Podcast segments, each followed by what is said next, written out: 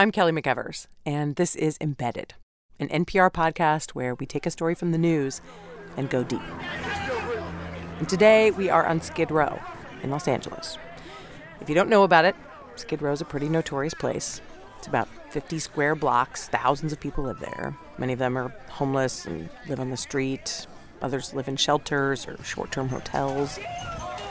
Back in the spring of 2015, police responded to a call on Skid Row about a robbery.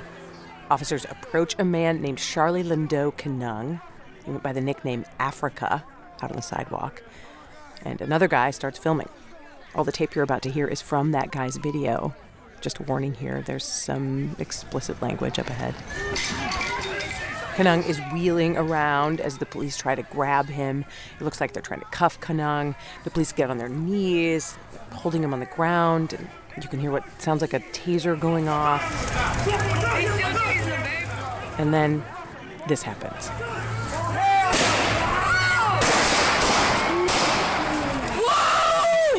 Oh my God! God damn. Oh, fuck. Oh, fuck. Oh my God! Fuck. They just killed that man. Just shot that motherfucking man like that. And it's not- Three officers shot Charlie Keunang five times, and then he died. An autopsy later found Keunang had meth in his system. A report by the police inspector general said Keunang's behavior was consistent with someone who has mental illness. Police say he was grabbing for an officer's holstered gun. Since then, we have seen a lot of officer involved shootings. More and more are being captured on video, either by civilians or on police body cams or dash cams. People protesting these shootings in Ferguson, New York, Cleveland, Chicago say the police are the problem, that their tactics are too harsh and they're especially hard on black people. The police say civilians like us don't understand what they're up against. On Skid Row, where thousands of LA's most vulnerable people, many of them black, are concentrated in one really small area, questions of how police should use force and interact with people come up all the time. So that's what we're talking about on our show today. We're going down to Skid Row, one of the most challenging places in the country for police to work, for a day and a night to watch the police do their jobs.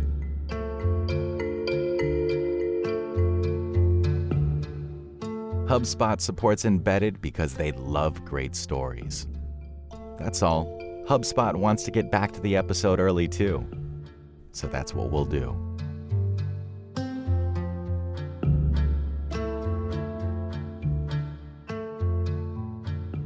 Okay, so first, really quick, let me just say this is not going to be a story about what happened to Charlie Keunang. The police recently ruled the shooting was justified. The three officers who fired that day are back in the field. Reports by the police chief and the inspector general found that Keunang was reaching for an officer's gun. But Jeff Charlotte, a reporter who was able to look at police videos of the shooting, wrote he did not see Keunang reaching for a gun in the videos. What this story is, is a story about police tactics and approaches. So, to start, we're going to Skid Row during the day. And when I say we, I mean me and producer Tom Dreisbach. It's the middle of the day, and if you've never been to Skid Row before, we should just describe it a little. It's really packed with people, a lot of people waiting outside shelters or places where they can get a meal. Other people are sitting on milk crates or boxes or curbs, hanging out. Some are drinking, smoking weed, doing other drugs. And there are hundreds of tents everywhere, up and down almost every street. We began by asking the Los Angeles Police Department to let us go out on patrol with some officers. The police knew they had an image problem after the shooting of Charlie Leundeu Keunang, the homeless man who went by the name Africa. So they basically put us in touch with two of the nicest cops they have. Andre Lanier Say your name again? Lanier. and Delano Hutchins. And actually, I think my mom got it after Roosevelt, Franklin Delano Roosevelt. They're both African American, like many of the people who live down on Skid Row.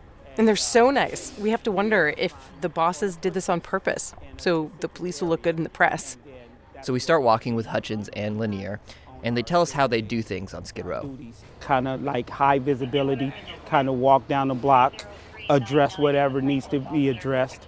And at times we will pick up radio calls if it's in our area.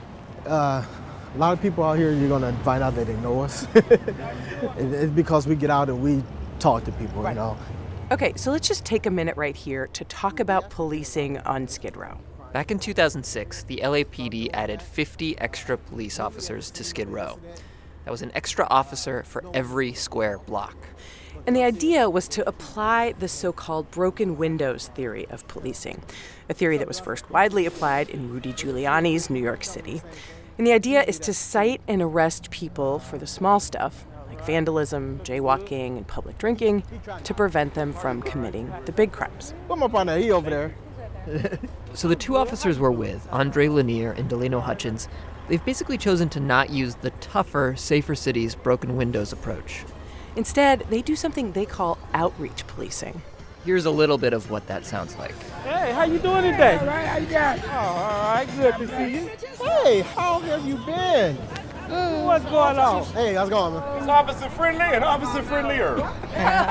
What's up, baby girl? How you doing? You know I'm gonna have to pull that out, man. Give me that, man.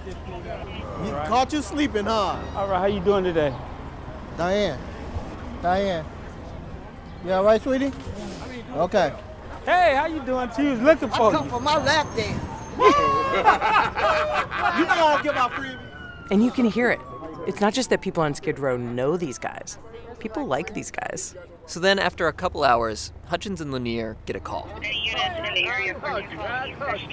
We walk a couple blocks and find another police officer in the process of citing a guy for allegedly selling loose cigarettes, loosies. And the guy who is being cited for selling the loosies, his name is Liddell Stuckey, is not happy. What's going on? Um, I'm being harassed right now because he seen me pick up my cigarettes off the ground. So if you ain't proved that you I'm illegal vending out here, just because you seen me pick up my cigarettes don't necessarily mean that I'm selling cigarettes. We should say that Liddell Stuckey is very well known by the police. This guy sticks out. He wears this big gold chain and a t shirt with a big pot leaf pattern on it. And he says he is always being harassed by the cops. They say he's a problem. I'm gonna be here every single day. I know you will. So get used to it. So guess what? Soon as he let me go, I'm gonna have go to the store and buy me some more cigarettes. I'm homeless. Where do you expect for me to go? I mean, it might sound like Liddell Stuckey is just talking trash here, but two hours later, two hours after he got this citation and had this fight with the cops, we walk right past the same spot, and who do we see? Liddell Stuckey. Same dude, same spot. Two hours later, six more packs of cigarettes. I know, I know, I know. I'm sorry, y'all. I apologize Come on for now. the misbehavior. And the thing is, officers Hutchins and Lanier don't arrest or cite Liddell Stuckey, even though it looks like he's selling cigarettes again. So you're giving them away for free, right? Yeah, no. If if you want one, you can have it. It's one. donations, Yeah, right? I'll set up a donation. Uh huh. So we walk down the block and we ask Hutchins and Lanier why they didn't give the guy another citation or even arrest him. What What do you think our biggest, biggest, biggest job is? Is for him to not do that anymore. No, no. No. Really, is our big job to worry about him selling those cigarettes on the sidewalk? Our biggest job is safety. Okay. Hutchins says if they try to arrest Liddell Stuckey right now, it could escalate into a fight. And arresting him probably won't stop him from committing crimes again. Lanier and Hutchins say it's better to get people's trust than to constantly hit them with citations and arrests. When people trust you, Lanier says, they help you solve crimes. If we just go out and then we just ah just pounding everybody every second of the day, then we're not really doing our job because now no one trusts us. You know, we can't we can't solve those unsolved crimes because no one would talk to us about it. So, officers Hutchins and Lanier aren't going to help us learn about Safer Cities broken windows policing on Skid Row because they don't do hardcore broken windows policing. And we ask them about it later. Why do they do their jobs this way? Officer Delano Hutchins grew up in Detroit. He says the people on Skid Row are a lot like the people he grew up with. You know, the kids are the kids that I played with. The teenagers that are down there are the kids I went to school with, and the adults down there you know, drinking, smoking dope, whatever, they're the people that some of my uncles, my parents hung around, or that I even witnessed. You know, so In Detroit. yeah. Andre Lanier grew up in Louisiana and then LA. And we spent a lot of time with him while he was working, but it was later when we meet up with him again that he tells us his family actually spent some time living on Skid Row. Back in the day, and I never forget, my mom actually came way of Skid Row to a shelter before she could actually get into low income housing. It wasn't just his mom who was living in a homeless shelter on Skid Row, it was him and his two brothers, too. Yeah, we actually came down to a shelter. We actually came here. Um, it was only for maybe about two, almost two weeks, How old were you? about 12, And how old Yeah. were your brothers? 11, and 10. Uh-huh. What was it like? Different. A lot of people, a lot of chaos. The kids would go to school during the day and come home to the shelter at night, and their mom wouldn't let them go out on Skid Row. After two weeks, they got approved for subsidized housing, left Skid Row, and moved into a house in south central LA. But you must now, when you see people, I mean, do you think about it? Yeah, all the time, and and I think that's that's part of the reason why I do what I do. You know, it's it's always, you know, in the back of my mind, and uh, and I, I just think that that's part of why I'm here. You know, it, it's it's kind of like my calling. Do the people you work with know about that? No. No.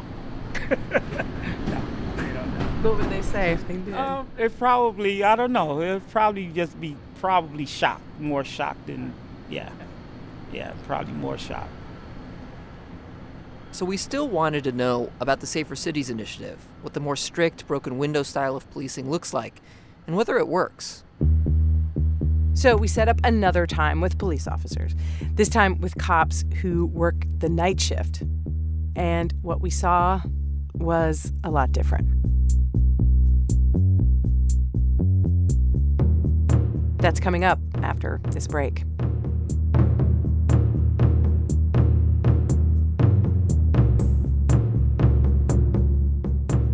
We'd like to say a quick thank you to one of our sponsors, Stamps.com. With Stamps.com, you can avoid time consuming trips to the post office.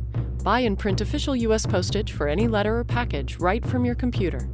Over 600,000 small businesses already use Stamps.com. Right now, sign up for Stamps.com for a special offer a four week trial plus postage and a digital scale. Go to Stamps.com, click on the microphone, and type in embedded.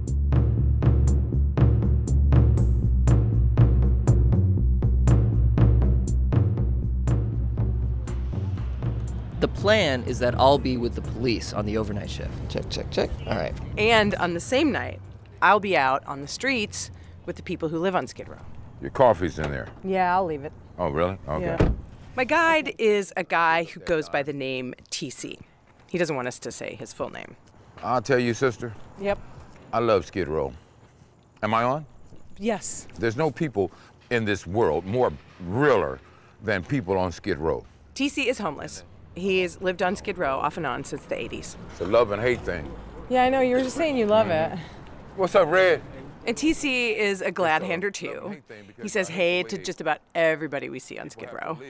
He's also a volunteer for the LA Community Action Network. This is a group that organizes protests against police.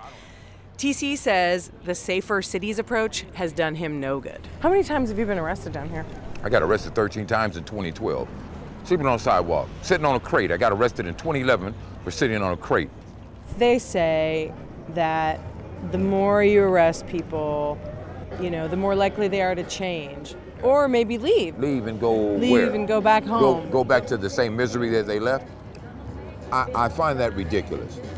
To rearrest them 50 times for the same crime, they're not going to learn a lesson. They're going to learn how to be more stubborn. That's the only thing you're teaching them. When I went to jail 13 times, it didn't do nothing but make me used to going to jail. TC and I go to talk to other people who've been arrested a bunch of times under the Safer Cities initiative. We go down this dark street lined with tents. We meet a guy who would only give his name as KB, which he says stands for cowboy. How did you come to come to Skid Row? I looked at Skid Row as an outlet to be me. You know, I can be me. I can be, you know, drunk. I can be whatever I want to be down here. You know, and I can fit in because everybody else is doing the same thing. KB has lived on Skid Row since 2009. He says at one point he spent 18 months in prison for selling drugs. And he says now the police stop him and handcuff him a lot too. Usually it's for a jaywalking or drinking in public ticket because that's all I do is drink in public and sometimes I might jaywalk just to get away from uh, bizarre people that might be getting on my nerve. So how many times like this year have you been Probably stopped? about 10 times. But KB has a different idea about this than TC. He says getting stopped and arrested all these times has actually changed the way he does things. Yeah, it, it does in a certain way. It lets me know that I am being watched and um, I need to straighten up my act. So you do. So it does change. So it makes Yeah. you behave differently. It gives me ideas to behave differently. But Still, KB says he doesn't trust the police, help me behave especially after police shot and killed that homeless man, Charlie Keunang. Then he says he has to go. Thank you, KB. While TC and I walk around and talk to people about how they've been arrested, Tom starts his night with the police walking around. I'm with Officer Michael Orozco, who at the time had worked on Skid Row for about two years. He's Latino, and as he says it, born and raised in LA. And I can tell from the start that Orozco's approach is different from those two officers we were with during the day, Hutchins and Lanier. Do you feel like you have a good number of contacts out here, or No, like like like people who give me information, that kind of no, absolutely not, absolutely not. Orozco says there's a lot of good people on Skid Row, people that he wants to help. But he says his style is more tough love. As we're walking, he talks to a guy on a bike. You got 30 minutes, man, to get a light on that. just talking to a guy biking without a light on? Later, a little after the sun goes down, we walk past a group of men sitting on the sidewalk. One of the men has a water bottle at his feet. Officer Orozco stops and asks for the guy's name. What's your name? Do I know you? You don't know me. Do me a favor, man. Stand up. Is that your bag? I'm gonna grab this seat and come over here and sit down with me. I want to talk. To you. I ain't did nothing. What's the reason I do? Now, when we were with officers Hutchins and Lanier in similar situations, we saw them just walk by or give a friendly warning. Orozco, on the other hand, grabs the guy's chair and the water bottle, walks a few feet down the block, and tells the guy who had that bottle to sit in the chair. The man sits down, he gives his name as Terry Jackson, and he asks why he's being detained. It's because I believe this to be It an, ain't alco- in, it's not no an can, it's not an open container. bev- It's closed. I It's tell an you right there, I wasn't alcoholic- drinking out of it. You cannot tell me that I was doing nothing wrong. Okay, hold on. Orozco opens the lid, and he and I can smell the beer. Do me a favor, man. score, I ain't did nothing. Do- stand up. I'm tired of you. I'm tired of your mouth. Jackson stands up and faces the wall. And Orozco puts him in handcuffs. So check it out. You're gonna get a ticket for that. what? For that concealed It ain't even no beverage. can. It ain't even. All It's not even mine. Okay. At this point, more people start coming by. One woman yells that this is unfair, and Terry Jackson, the guy in handcuffs, starts yelling. Don't I know you? Yelling about how police shot and killed that homeless man, Charlie Keunang, two weeks before. You put these handcuffs on me all you want. What you want to do? Beat me too? You want to shoot? You want to shoot? You want to shoot me? By now, about five or six people have gathered around. They're taking videos on their cell phones, and the officers call for help. Yeah, call more back up. For y'all can kill somebody else. A third officer pulls up in a patrol car, and things eventually calm down. Orozco uncuffs Jackson. He's not under arrest, but he does give him a citation for an open container. After we walk away, I ask Orozco why he decided to give that guy a ticket in that moment. I, think if I can do it one ticket at a time, enforce the drinking in that area, it will deter. If not anybody else, at least him. If not now, well, then maybe later. If not him, maybe somebody else. That is a problem location. And I gave a ticket to a problem individual. And it's as simple as that. Orozco is basically just explaining the idea behind safer cities. He says public drinking leads to public drunkenness, which leads to fighting, or worse.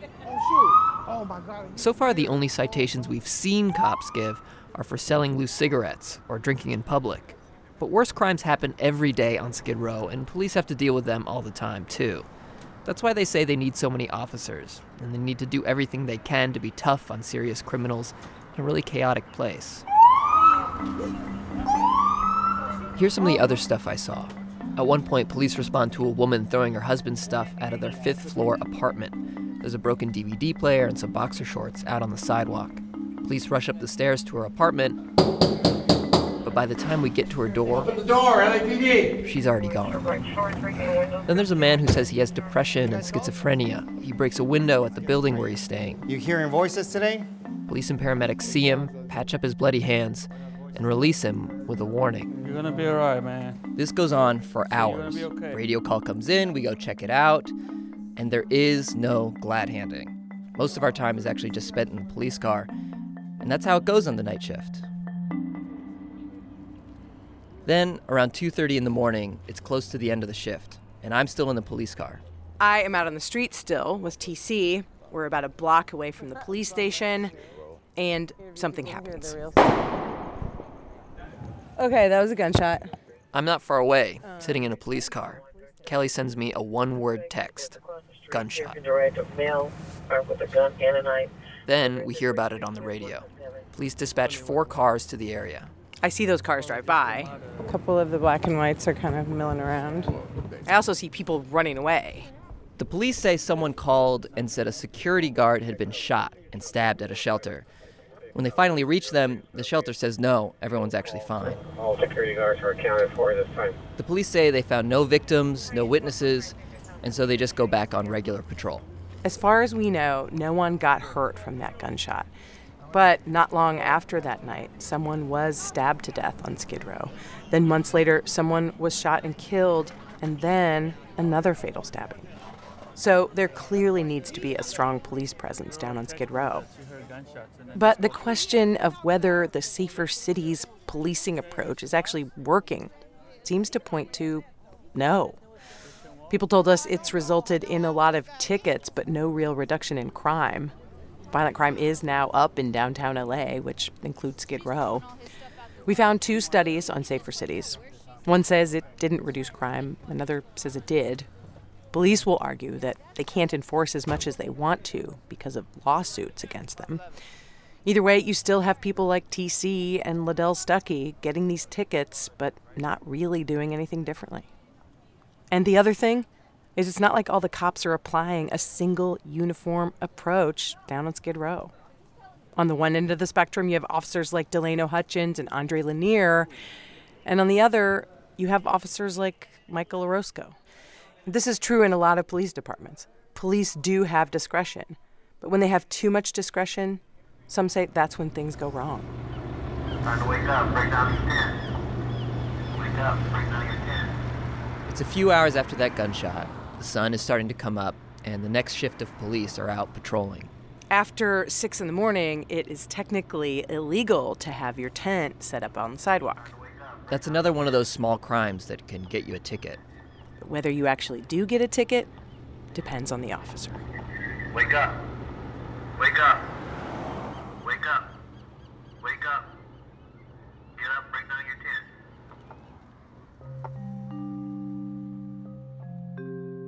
Since we did this reporting, the LAPD has acknowledged that in some way the Safer Cities approach needs to change. It's renamed and reformulated SCI. It's now called RESET. That stands for Resources Enhancement Services Enforcement Team.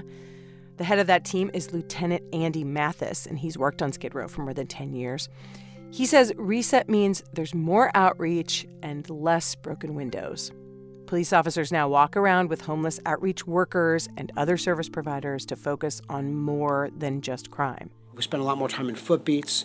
There's probation, there's parole that bring unique uh, rehabilitation programs, substance use programs to the table. We have uh, home service specialists that can go out there. So it's it's not the same. The days of walking out and, and taking everybody to jail simply don't don't can't happen any longer. Mathis says the new name and the new approach should go a long way in, quote, mitigating the image that the police are heartless. Since we did this reporting, Officer Delano Hutchins has left Skid Row. So has Michael Orozco. They work in other divisions. Andre Lanier still works on Skid Row. He is now assigned to do outreach full time. That means it's his job to go out and talk to people and try to connect them with the services they need all day long. He tells us he is one of four officers assigned to outreach out of a total of 54 reset officers. And you're a part of the reset team, right? Yes. And so, and that was used to be called Safer Cities Initiative. Correct. Um, so it's the same. It's the same thing. Uh, the name just changed, but we do exactly the same thing. When we ask another officer, she says, Yeah, we're policing more aggressively, you know, zero tolerance type stuff. But we're also trying to be more fair. Another former SCI officer said, Same thing, different smell.